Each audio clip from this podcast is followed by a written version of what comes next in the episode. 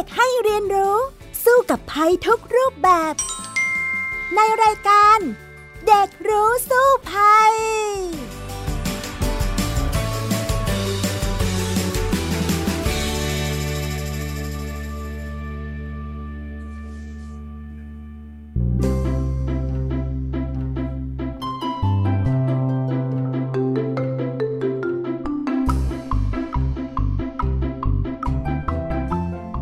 สวัสดีค่ะคุณผู้ฟังคะต้อนรับเข้าสู่รายการเด็กรู้สู้ภัยในวันนี้ค่ะพี่ดารินกำเนิดรัฐวันนี้ก็มาพร้อมน้องจัสมินดาราวันแฟร์เฮิร์สนั่นเองสวัสดีค่ะจัสมินสวัสดีค่ะพี่ดารินมาท่านผู้ฟังค่ะค่ะสำหรับวันนี้นี่น้องจัสมินมีเรื่องอะไรที่อยากจะมาเล่าสู่กันฟังในรายการเด็กรู้สู้ภัยล่ะคะวันนี้อยากรู้เกี่ยวกับเรื่องฝันค่ะเพราะว่าเมื่อเร็วๆนี้จัสมินก็ฝันร้าย 2-3 วันติดกันค่ะและก็บางทีก็เหมือนฝันดีหรือบางทีก็รู้สึกว่าเหมือนไม่ได้ฝันหรือว่าจำไม่ได้ก็ไม่แน่ใจค่ะก็เลยอยากมารู้เพิ่มเติมเกี่ยวกับทำไมถึงเป็นอย่างนี้ค่ะค่ะฝันร้ายนี่ฝันร้ายอะไรบ้างคะน่ากลัวหรือเปล่าคะจัสมินตอนนั้นก็เคยฝันว่าเหมือนเจอโดนหมาไล่มากัดแล้วก็เคยฝันว่าเหมือนวิ่งหนีพวกซอมบี้อะไรอย่างเงี้ยค่ะโอ้โหสงสัยจัสมินนี่จะดูหนังเยอะหรือเปล่าคะช่วงนี้ก็ดูเยอะอยู่ค่ะบางทีพี่ดารินดูหนังเยอะนะก็เก็บไปฝันร้ายเหมือนกันนะแต่ก็มีหลายสาเหตุมากเลยที่ทำให้เราฝันร้ายนะคะรวมทั้งบางทีนี่พี่ดารินก็เป็นอีกอย่างเรื่องนอนนะคือนอนไม่หลับบ้างบางทีจัสมินเคยเป็นไหมล่ะคะเคยค่ะจัสมินก็จะเป็นคนที่คิดว่าไม่ได้นอนง่ายมากกว่าจะหลับก็ส่วนใหญ่สักครึ่งชั่วโมงค่ะอย่างนั้นเนี่ยเดี๋ยวเรามาคุยกันเรื่องนอนดีกว่านะในวันนี้งั้นไปช่วงแรกของรายการกันเลยช่วงรู้สู้ภัยค่ะช่วงรู้สู้ภัยวันนี้นะคะคุณผู้ฟังเราจะคุยกันในเรื่องของการนอนหลับค่ะแล้วก็เห็นจัสมินบอกว่าช่วงก่อนหน้านี้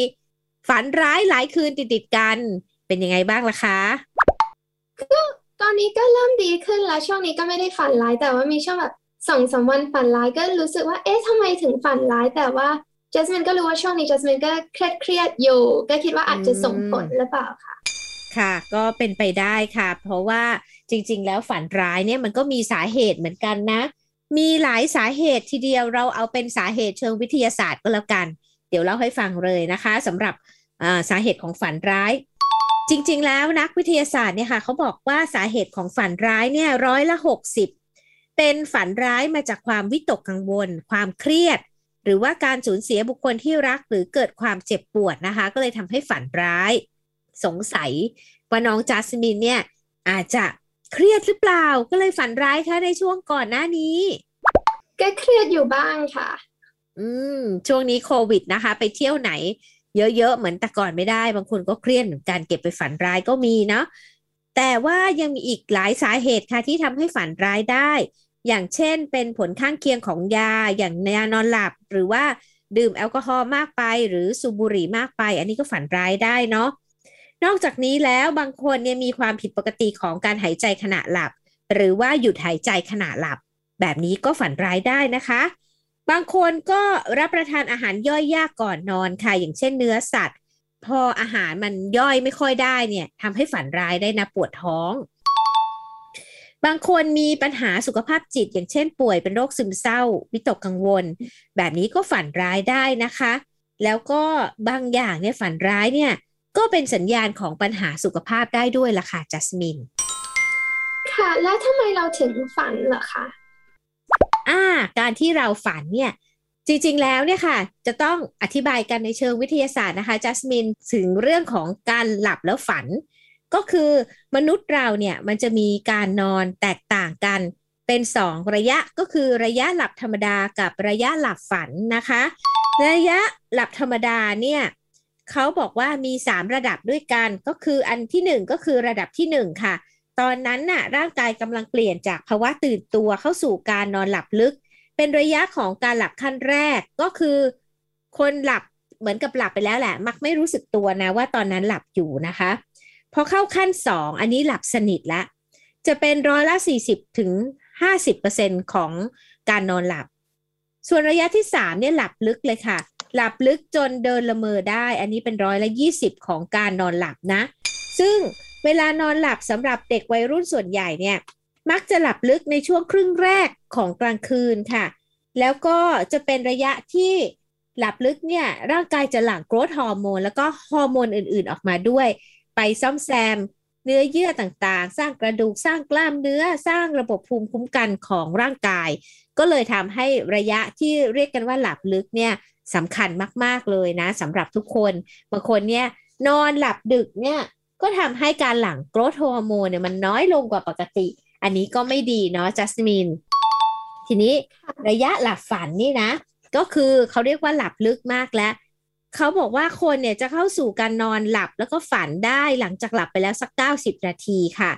ระยะนี้เนี่ยเขาเรียกว่าเป็นการนอนแตกต่างจากแบบอื่นๆเพราะว่าคลื่นสมองระยะหลับฝันเนี่ยจะถี่แล้วก็เร็วแล้วก็มีแรงดันโวลต์ต่ำเหมือนกับคลื่นสมองขณะที่ตื่นอยู่กล้ามเนื้อลายไม่เคลื่อนไหวขณะนอนหลับค่ะยกเว้นกล้ามเนื้อส่วนที่ควบคุมการเคลื่อนไหวของดวงตาคนที่ตื่นจากการนอนหลับระยะหลับธรรมดามักจะกำลังฝันอยู่ในระยะนี้ก็คิดเป็นประมาณ20-25%ของเวลาที่นอนหลับทั้งหมดเด็กทารกเนี่ยคิดเป็นประมาณ40%แสดงว่าเด็กทารกนี่ฝันเยอะมากเลยนะแล้วก็คนที่เข้าสู่ระยะหลับฝันเนี่ยเป็นระยะที่นอนแล้วปลุกให้ตื่นได้ยากค่ะบางทีต้องเขย่าตัวเยอะๆถึงจะตื่นนะเพราะว่าเขาหลับลึกมากๆเลยซึ่งเขาบอกว่าระยะนี้เนี่ยเป็นช่วงที่สมองเนี่ยทำงานหนักไม่น้อยกว่าตอนตื่นเลยนะเพราะว่าสมองเนี่ยที่ฝันอยู่กำลังจัดกระบวนการเก็บข้อมูลต่างๆจัดระเบียบความทรงจำความเข้าใจต่างๆฉะนั้นความฝันก็เป็นอีกกระบวนการหนึ่งของสมองในการจัดการกับข้อมูลเยอะแยะที่เข้ามาในหัวเราในระหว่างวันนั่นเองนะคะน้องจัสมินค่ะและการฝันมีผลต่อสุขภาพเราไหมคะอย่างเช่นถ้าเราฝันร้ายแล้วเราแบบตื่นขึ้นมาหัวใจเราจะเต้นแรงอะไรอย่างนี้หรือเปล่าคะจริงๆคำว่าฝันร้ายเนี่ยอย่างที่ได้เกริ่นไปแล้วว่ามันก็อาจจะเป็นตัวบ่งชี้ถึงปัญหาสุขภาพได้เนาะจัสมินอย่างเช่นอันแรกค่ะคนที่ฝันร้ายเนี่ยอาจจะมีปัญหาสุขภาพในเรื่องของการวิตกกังวลคนที่วิตกกังวลและเป็นโรคนี้เนี่ยมักจะฝันร้ายซ้ำๆค่ะจะมีความฝันมีลักษณะยาวและละเอียดเนื้อเรื่องเหตุการณ์เดิมๆหรือว่าเปลี่ยนไปตามเหตุการณ์ในปัจจุบันก็ได้เหมือนฝันร้ายซ้ำๆเหมือนกับเราดูหนังเรื่องอะไรล่ะที่มีผีมาหลอกตอนกลางคืนอะไรอย่างเงี้ยแล้วก็มาหลอกเราเป็นฝันซ้ำๆอย่างเงี้ยก็มีนะเคยดูไหมคะเรื่องนี้ไม่เคยค่ะมันจะเป็นหนังผีแล้วผีเข้ามาหลอกในฝันอะไรเงี้ยแล้วก็ทำให้คนเนี่ยฝันร้ายซ้ำๆแต่บางทีคนคนนี้เขาอาจจะที่จริงแล้วเป็นโรควิตกกังวลนั่นเองไม่ใช่ผีหลอกเนาะอีกอย่างนึงค่ะคนที่ฝันร้ายเนี่ยอาจจะเป็นโรคซึมเศร้านะคนเป็นโรคซึมเศร้ามักจะฝันถึงสถานที่มืดๆน่ากลัวฝันถึงคนตายอาจจะปฏิปต่อเรื่องราวไม่ได้แล้วฝันเห็นหลายๆเรื่องในเวลาเดียวกันก็ได้นะคะอันนี้สำหรับคนที่เป็นโรคซึมเศร้านอกจากนี้แล้วค่ะภาวะผิดปกติทางจิตเนี่ยที่ได้รับจากเหตุการณ์ร้ายแรงนะเขาเรียกว่า PTSD เนี่ยมักจะทำให้ฝันถึงเหตุการณ์ร้ายๆที่เคยเจอมาฉายภาพซ้ำๆและมีจุดจบแบบเดิมบางครั้งก็เห็นภาพแค่บางส่วนแบบนี้ก็ไม่ดีเหมือนกันส่งผลถึงเรื่องของจิตใจเนาะนอกจากนี้แล้วก็มีคนที่เป็นโรคไบโพล่าด้วยแต่ว่าไบโพล่านี่ดีหน่อยนะมักฝันที่สดใสละเอียดน่าจดจำประติดประต่อเรื่องราวกันยาวๆอาจเกี่ยวข้องกับหนังหรือละครที่ดูอันนี้ก็คนเป็นไบโพล่าก็ชอบฝันเหมือนกันนะคะน้องจัสมินค่ะแล้วอะไรที่ทำให้บางคนถึงนอนหลับง่ายบางคนถึงนอนหลับยากเหรอคะอย่างเช่นจัสมินก็ไม่รู้ว่าจัสมินถือว่านอนหลับยากหรือเปล่าคะถ้าแบบสักประมาณครึ่งชั่วโมงถึงชั่วโมงกว่าจัสมินจะหลับค่ะอันนี้พี่ดารินว่าก็ธรรมดาเนาะแต่ว่าบางคนเนี่ยนอนหลับง่ายมากเลยอย่างพี่ดารินถ้าหักเหนื่อยๆนะหัวถึงหมอนปุ๊บหลับไปเลยไม่รู้ตัวแล้วอย่างนี้คือหลับง่ายมากนะคะแต่บางคนเนี่ยก็จะมีปัจจัยเหมือนกันนะถ้าเป็นชั่วโมงนึงเนี่ยก็นอนดิ้นไปดิ้นมาก็นานเหมือนกันนะกว่าจะหลับอันนี้ก็เรียกว่าหลับยากเหมือนกันนะคะซึ่งเขาบอกว่า มันมีเหตุการณ์เหมือนกันว่าบางคนเนี่ยหลับยากถึงนอนไม่หลับเลยจัสมินเคยเป็นบ้างไหมนอนไม่หลับนี่จัสมินไม่หลับเพราะอะไรคิดว่าไม่เคยแบบไม่หลับเลยทั้งคืนแต่ว่านานสุดก็อาจจะแบบสัก3ชั่วโมงกว่าจะหลับอะไรอย่างนี้ค่ะจัสมินก็ไม่รู้ทำไมถึงเป็นวันนั้นจัสมินก็คิดว่าไม่ได้ว่าเครียดอะไรค่ะก็ธรรมดาแต่ก็ไม่รู้ว่าทำไมนอนไม่หลับค่ะจริงๆแล้วมันอาจจะมีสาเหตุนะคะเพราะว่าพี่ดารินเองเนี่ยก็เคยเป็นนอนไม่หลับเหมือนกันถึงขั้นต้องไปหาคุณหมอเลยเพราะว่ามันรบกวนการนอนมากอย่างเช่นเราอยากนอนตอนเนี้ยแต่นอนไม่ได้อะไรแบบนี้นอนไม่หลับนะคะฉะนั้นแล้วเนี่ยเรามาดูกันว่าอะไรเป็นสาเหตุเนาะเขาบอกว่าคนเราเนี่ยมันจะต้องนอนหลับให้เพียงพอแล้วความต้องการของการนอนของแต่ละคนเนี่ยไม่เท่ากันนะจัสมินอย่างคนที่เป็นเด็กทารกเนี่ยต้องนอนวันละ16ชั่วโมงเลยเรียกว่านอนเยอะมากเนาะเบบี้ใช่ไหมคะจัสมินเคยเห็นเบบี้นอนไหมหลับอุ้ยหลับสบายเลยใช่ค่ะทีนี้ถ้าเป็นวัยรุ่นอย่างจัสมินคิดว่าต้องการหลับวันละกี่ชั่วโมงคะร่างกายของเราสัก 8-9 ชั่วโมงก็น่าจะกำลังดีค่ะถูกต้องเลยล่ะค่ะวัยรุ่นเนี่ยต้องหลับสักวันละ9ชั่วโมงส่วนผู้ใหญ่นะวันละ 7-8 ชั่วโมงก็เพียงพอแล้วทีนี้เนี่ย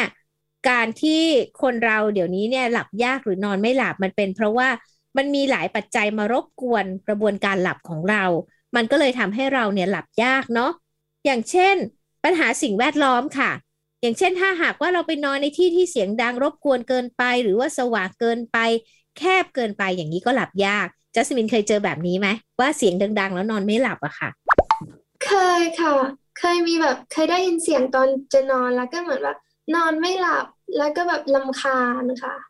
ใช่พี่ดารินก็เป็นเหมือนกันแต่บางทีเราปรับตัวเนาะจำเป็นต้องไปนอนที่มีเสียงดังๆรบกวนด้วยตอนหลังก็หลับได้เหมือนกันเพราะว่าเหนื่อย ก็หลับได้นะทีนี้เขาบอกว่าบางคนมีอาการเจ็บปวดค่ะก็คือป่วยเป็นปวดท้องปวดเนื้อปวดตัวเป็นโรคเกี่ยวกับระบบหายใจไอก็เลยทำให้นอนไม่หลับอันนี้ก็ต้องไปรักษาอาการป่วยที่เป็นอยู่เนาะนอกจากนี้แล้วค่ะบางคนเนี่ยก็เป็นโรคเครียดค่ะเครียดก็ทำให้นอนไม่หลับเหมือนกันเพราะว่าวิตกกังวลท้อแท้ซึมเศร้าหมดกำลังใจคิดมากนั่นเองก็เลยนอนไม่หลับเนาะบางคนก็ไปดื่มแอลกอฮอล์ค่ะหรือว่าดื่มกาแฟชาอย่างเงี้ยก่อนนอนมันมีคาเฟอีนอยู่อันนี้ก็นอนไม่หลับรวมทั้งน้ำอัดลมด้วยเนาะอย่างเช่นน้ำอัดลมที่เป็นน้ำดำสีดำๆนี่นะพี่ดารินถ้าหากว่าดื่มก่อนนอนนะเรียบร้อยค่ะนอนไม่หลับตาแข็งเลยจัสมินเคยเป็นไหมคะจัสมินไม่ชอบดื่มน้ำอัดลมค่ะโอ้โหดีมากเลยแล้วดื่มชาหรือกาแฟบ้างไหมอะคะไม่ค่ะส่วนใหญ่จะดื่มแค่แบบนมน้ำเปล่าหรือว่าแบบพวกแบบน้ำที่มีช็อกโกแลตอะไรอย่างเงี้ยค่ะโอ้โหดีมากเลยสุขภาพดีมากฉะนั้นเนี่ยเราก็ต้องระมัดระวังด้วยนะสำหรับคนที่ชอบดื่มชากาแฟหรือว่าดื่มน้ำอัดลมก่อนนอนนะคะน้ำอัดลมโดยเฉพาะสีดำๆนี่นะมีคาเฟอีนนะคะก็จะทำให้เรานอนไม่หลับได้เช่นเดียวกันแล้วมีอีกอย่างหนึ่งที่ทำให้นอนไม่หลับด้วยนะจัสมินนั่นก็คือหิวค่ะท้องว่างค่ะมันหิวมันก็เลยนอนไม่หลับอันนี้จัสมินเคยเป็นไหมเคยค่ะก็บางทีก็กำลังไปดื่มนมหรือว่าบางทีก็ทนเพราะว่าบางทีแบบแปรงฟันแล้วก็ขี้เกียจแบบไปหาอะไรกินละค่ะแต่ว่าก็ทำให้แบบบางทีเหมือนแบบว่าต้องแบบกว่าจะหลับก็สักชั่วโมงนึงอะไรอย่างเงี้ยค่ะใช่เพราะว่ามันหิวมันปวดท้องเนาะอันนี้พี่ดารินก็เคยเป็นเหมือนกันแต่ว่ากินอะไรเยอะๆก่อนนอนก็ไม่ดีนะอ้วนแย่เลยใช่ไหมคะนอกจากนี้แล้วเขาบอกว่าการนอนไม่หลับนี่นะบางทีมาจากว่าเราฝันร้ายหรือว่าเรานอนไม่หลับจนติดเป็นนิสัยก็เลยทำให้เราไม่นอนไม่หลับต่อเนื่องคือเหมือนเวลากระบวนการนาฬิกาชีวิตเราเปลี่ยนไปก็เลยทำให้นอนไม่หลับหรือว่าบางคนเนี่ยเข้าหน้าที่การงานต้องเปลี่ยนเวลานอนอยู่เรื่อยอย่างเช่นเข้าเวรแบบเป็นหมอเป็นพยาบาลเป็นยามอย่างเงี้ยก็ไปรบกวนกระบวนการนอนเหมือนกันฉะนั้นเนี่ยมันก็จะต้องพยายามปรับตัวนะเพราะว่าถ้าเรานอนไม่หลับบ่อยๆมันก็ไม่ดีเหมือนกันนะคะจัสมินค่ะการบอกความหมายของฝันคือวิทยาศาสตร์หรือเปล่าคะทำนายฝันเหรอถ้าหากว่าทำนายฝันเนี่ยพี่ดารินว่ามันไม่ค่อยวิทยาศาสตร์เท่าไหร่แต่ว่าอาจจะเป็นเรื่องของพยากรณ์เป็นเรื่องของโหรนะ แต่พี่ดารินก็ไม่รู้สิบางทีการพยากรณ์แบบศาสตร์ของโหรเนี่ยบางทีก็แม่นเหมือนกันนะบางทีฝันอย่างนู้นอย่างนี้แล้วแม่นก็มีจัสมินเคยเจอไหมอะคะคือยังไงล่ะคะเขาจะมีเหมือนกับตำราทำนายฝันอย่างเงี้ยฝันว่าแบบนี้ทำนายว่าจะเป็นอย่างนั้นอย่างนี้แล้วมันก็แม่นจริงๆเกิดขึ้นจริงๆอย่างเงี้ยก็มีนะจัสมินก็จะเป็นเรื่องของแบบหมอดูหรือว่านักทำนายอย่างเงี้ยค่ะก็จะมีได้แต่ว่าบางครั้งเนี่ยเราฝันอะไรสักอย่างนึงนะแล้วมันก็เกิดเหตุการณ์นั้นขึ้นจริงๆอย่างเนี้ยจัสมินเคยเจอบ้างไหมอ่ะคิดว่าไม่เคยค่ะแต่พี่ดารินเคยนะคะมันก็แปลกดีเหมือนกันอันนี้ก็ไม่รู้จะอธิบายทางวิทยาศาสตร์ได้อย่างไรแต่ว่าถ้าเป็นวิทยาศาสตร์ก็อย่างที่เล่าไปแล้วแหละว่าสาเหตุมันจาก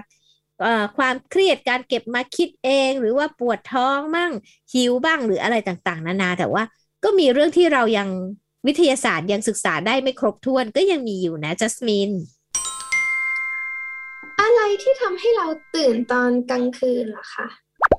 โอ้ตื่นตอนดึกใช่ไหม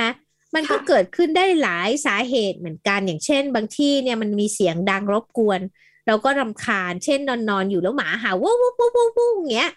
เราก็ตื่นใช่ไหมล่ะฉะนั้นเนี่ยมันก็จะต้องแก้ปัญหาด้วยเพราะว่ามันจะทำให้เรานอนไม่หลับนะจัสมินอย่างเช่นเวลาเราจะนอนเนี่ยบางทีที่นอนไม่ค่อยสบายใช่ไหมแข็งปวดหลังอย่างเงี้ยก็เป็นไปได้ก็จะทำให้เราเนี่ยตื่นขึ้นมากลางดึกนะคะฉะนั้นเนี่ยวิธีแก้ปัญหาเนี่ยก็คือจะต้องจัดที่นอนให้นอนสบายๆทำให้มันนุ่มพอดีนอนไม่ปวดหลังแบบนี้เนี่ยก็จะทำให้เราได้พักผ่อนได้อย่างเต็มที่เพราะว่าอย่าลืมว่าคนเราเนี่ยใช้ชีวิต1ใน3ของชีวิตของเราอยู่ที่เตียงนอนนะจัสมินนึกออกไหมค่ะบางทีจัสมินก็นอนแล้วบางทีจัสมินจะนอนตกหมอนบางทีจัสมินก็ตื่นขึ้นมาแล้วก็แบบว่าก็ดึงหมอนมานอนต่อค่ะใช่แล้วนอนตกหมอนนี่นะบางทีทำให้คอเคล็ดเลยนะปวดคอนะพี่ดารินต้องไปให้หมอนวดเขานวดแก้ปวดคอเลยก็มีนะคะจัสมินเคยเป็นบ้างไหมตกหมอนแล้วปวดคอเคล็ดไปเลยเคยแบบเมื่อยๆตอนตื่นขึ้นมาแต่ว่าส่วนใหญ่แป๊บนึงก็หายหรือว่าถ้านานสุดก็คงแบบไม่เกินวันสองวันค่ะใช่ค่ะแล้วก็จริงๆแล้วเวลานอนเนี่ยก็ต้องหลีกเลี่ยงนอนกลางวันด้วยนะเพราะว่าถ้าหากว่าเรานอนกลางวันไปเยอะเนี่ยกลางคืนเลยนอนไม่หลับใช่ไหมก็เลยจะทำให้เรากลายเป็นโรคนอนไม่หลับไปพอนอนไม่หลับกลางคืนพอมันเช้าอีกวันนึงเราก็กลายเป็นง่วงไปแล้วเพราะนอนไม่พออะไรแบบเนี้ยก็จะเป็นปัญหาวนเวียนฉะนั้นเนี่ยถ้าหากว่าเราง่วงจริงๆกลางวันพยายามไม่หลับหรืองีบแป๊บเดียวอะไรเงี้ยแป๊บเดียวของพี่ดารินหมายความว่าไม่เกิน15นาทีนะคะอันนี้เนี่ยก็จะช่วยให้เราเนี่ยสามารถนอนตอนกลางคืนได้ถ้าหากว่านอนเยอะเกินไปอ่ะมันจะซึมไปหมดทั้งวันซึ่งพี่ดารินก็เคยเป็นเหมือนกันนะเรื่องนี้ค่ะจัสมินล่ะเคยเป็นไหมนอนกลางวันเยอะแล้วมีปัญหากลางคืนแทนจัสมินเป็นคนที่นอนกลางวันไม่ค่อยเป็นค่ะจะนอนได้แค่แบบว่าเวลาไม่สบายหรือว่าท่านเหนื่อยจริงๆอะไรอย่างเงี้ยค่ะโอ้โหแสดงว่านอนดีมากเลยเยี่ยมมากเลยค่ะจัสมินถ้านอนดึกแต่นอนเป็นเวลาอย่างเช่นจัสมินจะนอนส่วนใหญ่นอน 5:00 นถึงเที่ยงคืนประมาณนี้เทียบกับคนที่เขานอนสักแบบ 2:00 น 3:00 นอะไรอย่างนี้แต่แล้วเขาก็นอนเป็นเวลาประโยชน์ได้เท่ากันหรือเปล่าคะอันนี้ก็ต้องพูดถึงทางการแพทย์เลยค่ะทางการแพทย์เนี่ยเขาบอกนะคะว่าจัสมินเวลาที่ควรนอนมากที่สุดก็คือช่วง 4:00 นถึง 2:00 นเพราะว่าช่วงเวลานั้นเนี่ยโกรทฮอร์โมนเนี่ยจะหลั่งออกมามากที่สุดแล้วก็จะเข้ามาซ่อมแซมร่างกายส่วนที่สึกหรอต่างๆคืนความสมบูรณ์ให้กับร่างกายของเราในช่วงนั้นมากที่สุดแต่ไม่ได้แปลว่านอนช่วงอื่นโกรทฮอร์โมนไม่หลั่งนะหลั่งเหมือนกันแต่มันอาจจะน้อยกว่าในช่วงเวลา 4:00 นถึง 2:00 นฉะนั้นแล้วเนี่ยถ้านอนคร่อมตรงนั้นไว้ได้เนี่ยก็จะดีมากอย่างจัสมินบอกว่านอน 5:00 นใช่ไหมคะค่ะมันก็ทำให้เราถอยเวลาที่โกรทฮอร์โมนจะหลั่งไปหน่อยนึงเผื่อว่าบางทีนอนไม่หลับอีกไปอีกชั่วโมงนึงเวลาที่มันจะหลั่งเยอะๆมันก็จะลดลงอีกฉะนั้นเนี่ยแนะนำว่าเปลี่ยนมาหลับเร็วขึ้นอีกหน่อยหลับ 4:00 นอันนี้เนี่ยก็จะทำให้ดีมากเลยคือ 4:00 นถึง 2:00 นเป็นเวลาดีที่สุดในการนอนหลับเลยล่ะค่ะ Lucid Dreaming คืออะไรล่ะคะ เคยได้ยินว่าเป็นการที่เหมือนว่าครอบคลุมฝันคือเหมือนเรารู้ว่าเราฝันอยู่แล้วเราก็สามารถทำให้อะไรเกิดขึ้นได้ตามที่เราต้องการค่ะใช่เลยล่ะค่ะแล้วจัสมินเคยเป็นอย่างนั้นไหมอะคะคิดว่าอาจจะเคยเป็นครั้งหนึ่งแต่ว่าก็เหมือนจำไม่ค่อยได้ค่ะแต่ว่าเหมือนแบบเหมือนรู้ว่าตัวเองฝันอยู่ค่ะ Lucid Dream เนี่ยจริงๆแล้วนี่นะเขาเป็นศัพท์ที่บัญญัติขึ้นมาโดยจิตแพทย์ชาวดัตช์ค่ะซึ่งคำว่า Lucid เนี่ยแปลว่าสว่างชัดเจนนะคะแล้วเขาเป็นคนที่ศึกษาความฝันในแบบนี้เป็นคนแรกเลยจิตแพทย์คนนี้เขาบอกว่าเขามีความสนใจในเรื่องนี้มากๆก็เลยเอามาศึกษาสุดท้ายการศึกษาของเขานะมีการนำไปสร้างเป็นหนังเป็นภาพยนตร์เรื่อง Inception จัสมินเคยดูเปล่าเรื่อง Inception นะคะไม่เคยค่ะเป็นยังไงล่ะคะมันก็จะเป็นเรื่องของโจรกรรมความลับในความฝันอะไรเงี้ยเหมือนกับอาชญากรเนี่ยแอบเข้าไปในความฝันของคนแล้วก็ไปหลอกเอาความลับของเขามาได้อันนี้สนุกมากเลยเรื่องของ Inception นะก็มาจากการศึกษา Lucid Dream นี่แหละซึ่งเขาบอกว่า Lucid Dream นี้นะมันจะเกิดขึ้นในช่วงที่ร่างกายตกอยู่ในภาวะหลับลึกมากที่สุดก็คือช่วง REM หรือว่า Rapid Eye Movement นะคะแล้วก็มักจะไม่ได้รู้ตัวตั้งแต่ต้นจะมารู้ตัวเนี่ยช่วงกลางๆปลายๆของความฝันแล้วซึ่งพี่ดารินก็บางครั้งก็เป็นนะหลายคนเนี่ยเขาจะมีประสบการณ์ Lucid Dream ก็คือฝันซ้อนฝันคือรู้ตัวว่าฝันแต่เมื่อตื่นขึ้นมาจากฝันนั้นปรากฏว่ายังฝันอยู่อย่างเงี้ยฝันซ้อนฝันก็มีอันนี้น้องจัสมินเคยเป็นไหมไม่เคยค่ะพี่ดารินเคยเป็นหมดเลยแล้วก็บางทีก็ฝันแล้วก็รู้สึกว่าโอ้ยมันสนุกมากเลยฉันยังไม่อยากตื่นคือตื่นมาแล้วนะแต่จำได้ว่าเมื่อกี้ฝันว่าอะไรอยู่อย่างเงี้ยนอนต่อก่อนอยากฝันต่อแล้วก็กลับไปฝันต่อได้อันนี้ก็เป็น Lucid Dream เหมือนกันนะคะแบบนี้จัสมินเคยเป็นไหมเคยฝันแบบสนุกแล้วก็อยากหลับต่อแต่ว่าบางทีก็เหมือนหลับต่อได้บางทีก็ไม่ได้แล้วบางทีหลับต่อก็ไม่ได้ไปฝันสิ่งเดิมค่ะใช่มันฝึกได้ค่ะเขาบอกเลยนะว่าเรื่องนี้ Lucid Dream เนี่ยสามารถฝึกได้โดย1ค่ะให้หลับให้ลึกเลยแล้วหลับให้ยาวนะมันก็จะทำให้เราพักผ่อนได้เพียงพอหลับลึกได้บ่อยๆเนี่ยก็เพิ่มโอกาสในการที่จะฝันแล้วเกิด Lucid Dream ได้แล้วข้อ2นะวิธีการก็คือให้จดบันทึกความฝันไว้พอตื่นขึ้นมาปุ๊บเราจำได้เราจดไว้ก่อนว่าเราฝันว่าอะไรอย่างเงี้ยค่ะบันทึกเนี่ยมันจะทำให้สมองเราเริ่มจดจำแล้วก็รู้สึกว่าความฝันนั้นสำคัญพอเราฝันอีกเราก็อาจจะจำได้อีกแล้วก็เหมือนกับในหนังนะมันจะมีเครื่องเช็คความจริงด้วยนะถ้าหากว่ามีสัญญาณบางอย่างที่จะเช็คว่าตัวเองกำลังฝันอยู่หรือเปล่าเนี่ยให้ลองดูเช่นพี่ดารินเคยเป็นนะเวลาฝันอยู่แล้วมันสนุกมากใช่ไหมไม่แน่ใจว่าเราฝันอยู่หรือมันจริงนะหยิกตัวเองอะค่ะ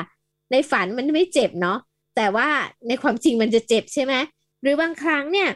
เอามือบีบจมูกลองในฝันนะบีบจมูกแล้วหายใจเข้าดูซิถ้าหากว่าทำได้อันนี้ฝันแล้วเราก็จะต้องเช็คความจริงว่ามันเป็นยังไงมันอาจจะดูเหมือนในหนังหน่อยอันเนี้ยจัสมินเคยลองทำไหมแต่พี่ดารินเคยทำบ่อยบางครั้งอะค่ะไม่เคยค่ะแต่ว่าเห็นบางทีในหนังเวลาเขาเหมือนอะไรสิ่งดีๆเกิดขึ้นบางทีเขาก็ชอบหยิกตัวเองเพื่อดูว่าเกิดขึ้นจริงหรือเปล่าค่ะใช่ใช่อันนี้แหละเช็คว่าจริงหรือเปล่าหรือว่าเป็น Lucid Dream กันแน่นะซึ่งพี่ดารินก็ทำหลายๆครั้งเหมือนกันมีเรื่องตลกเรื่องนึงวันนึงนอนอยู่กับน้องสาวแล้วก็ฝันว่าโอ้โหมีท่อนซุงใหญ่มากเลยอันนี้ฝันร้ายนอนมาทับขาไว้กระดุกกระดิกไม่ได้แล้วก็อึดอัดมากเลยแล้วก็ดิ้นพอตื่นขึ้นมากลายเป็นอะไรรู้ไหมคะไม่รู้ค่ะปรากฏว่าขาของน้องสาวค่ะมาพาดทับขาพี่ดารินอยู่ก็เลยกระดุกกระดิกไม่ได้เป็นเด็บ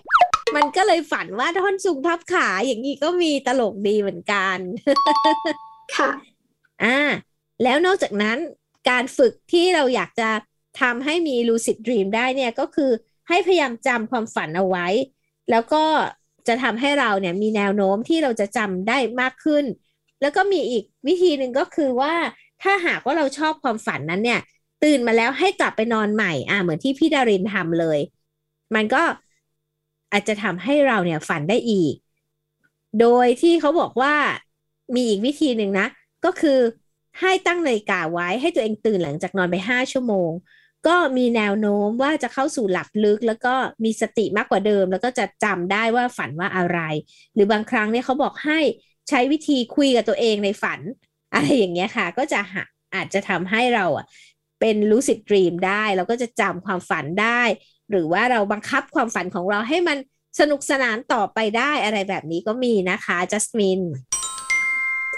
นก็เคยตื่นมาแล้วก็แบบชอบสิ่งที่ฝันก็เลยเคยจดไว้ค่ะว่าฝันเกี่ยวกับอะไรใช่แล้วล่ะค่ะถ้าหากว่าฝึกบ่อยๆบางทีเราก็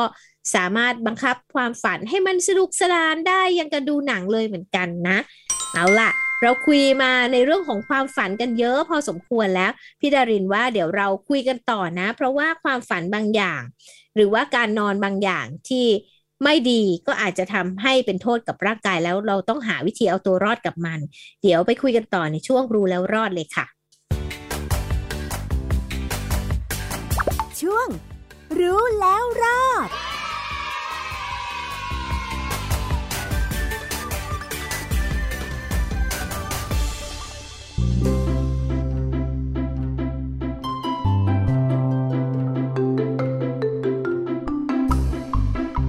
ถึงช่วงรู้แล้วรอดแล้วนะคะคุณผู้ฟังคะเราคุยกันเรื่องของการหลับฝันร้ายรวมทั้งนอนไม่หลับกันมาพอสมควรแล้วตอนนี้น้องจัสมินอยากรู้อะไรอีกเพื่อที่จะทำให้เราหลับได้อย่างสบายใจล่ะคะอยากรู้ว่าต้องเตรียมตัวนอนยังไงคะอย่างเช่นจัสมินจะมีการเขียนไดอารี่ก่อนนอนหรือว่าถ้าเครียดอะไรอยู่ก็จะเขียนไว้เพื่อให้แบบว่าไม่ต้องไปคิดละค่ะก่อนนอนใช่ค่ะอันนั้นก็เป็นวิธีที่ดีอย่างหนึ่งนะคะที่จะทำให้เราหลับได้อย่างสบายแล้วก็จะฝันดีด้วยเนาะแต่ก็ย้ำกันอีกทีหนึ่งแล้วกันค่ะว่าวิธีการที่จะทำให้เรานอนได้สบายๆนะคะก็ต้องทำให้ตัวเองผ่อนคลายก่อนนอนอย่างเช่นไปอาบน้ำอุ่นยืดเส้นยืดสายเล่นโยคะนิดๆหน่อยๆอ่านหนังสือฟังเพลงให้รู้สึกผ่อนคลายก็จะทำให้หลับสบายได้รวมทั้งจัดห้องนอนให้สบายๆอุณหภูมิให้อยู่ในจังหวะที่เรารู้สึกสบายก็คือประมาณ 18-24 องศาเซลเซียสแล้วแต่ใครชอบหนาวมากหนาวน้อยเนาะแล้วก็ฝึกนอนให้ถูกสุขลักษณะค่ะนอนแบบไม่ต้องดูมือถือก่อนนอนเพราะว่าดูมือถือก่อนนอนเนี่ยอันนี้เนี่ยจะทำให้หลับยากเข้าไปอีกเพราะว่าแสงสีฟ้าเข้าตาเนาะทำให้เราเนี่ยหลับยากได้นะคะแล้วก็บำบัดตัวเองโดยการจำกัดสิ่งที่จะมาเป็นอุปสรรคในการนอนเช่นไม่ดูทีวีในห้องนอนหรือเอาทีวีไปไว้นอกห้องนอนอะไรแบบนี้เนี่ยก็จะช่วยได้และถ้าหากว่าบางคนเป็นโรคนอนไม่หลับจริงๆเนี่ยก็ควรไปปรึกษาแพทย์ค่ะเพราะว่าบางทีก็อาจจะมีปัญหาเกี่ยวกับจิตใจหรือว่าสภาพของสมองอันนี้ก็จะสามารถเป็นสิ่งที่ทำให้เราเนี่ยนอนหลับได้สบายยิ่งขึ้นนะคะอันนี้ก็คือทั้งหมดแล้วล่ะค่ะจัสมินในวิธีการที่จะแนะนำกันสำหรับการทำให้หลับสบายฝันดีแล้วก็ไม่ฝันร้ายนะคะแต่ว่าตอนนี้เวลาหมดลงแล้วล่ะจัสมินคุยปั๊บเดียวเท่านั้นหมดเวลาซะแล้วดังนั้นวันนี้ต้องลาคุณผู้ฟังแล้วนะคะกลับมาคุยกันใหม่ในครั้งหน้านะคะวันนี้พี่ดารินและจัสมินลาไปก่อนนะคะสวัสดีค่ะสวัสดีค่ะติดตามรายการได้ที่www.thaipbspodcast.com แอปพลิเคชัน Thai PBS Podcast หรือฟังผ่านแอปพลิเคชัน Podcast ของ iOS, Google Podcast, Android, Podbean, SoundCloud และ Spotify ติดตามความเคลื่อนไหวของรายการและแสดงความคิดเห็นโดยกดถูกใจที่ facebook.com/thaipbspodcast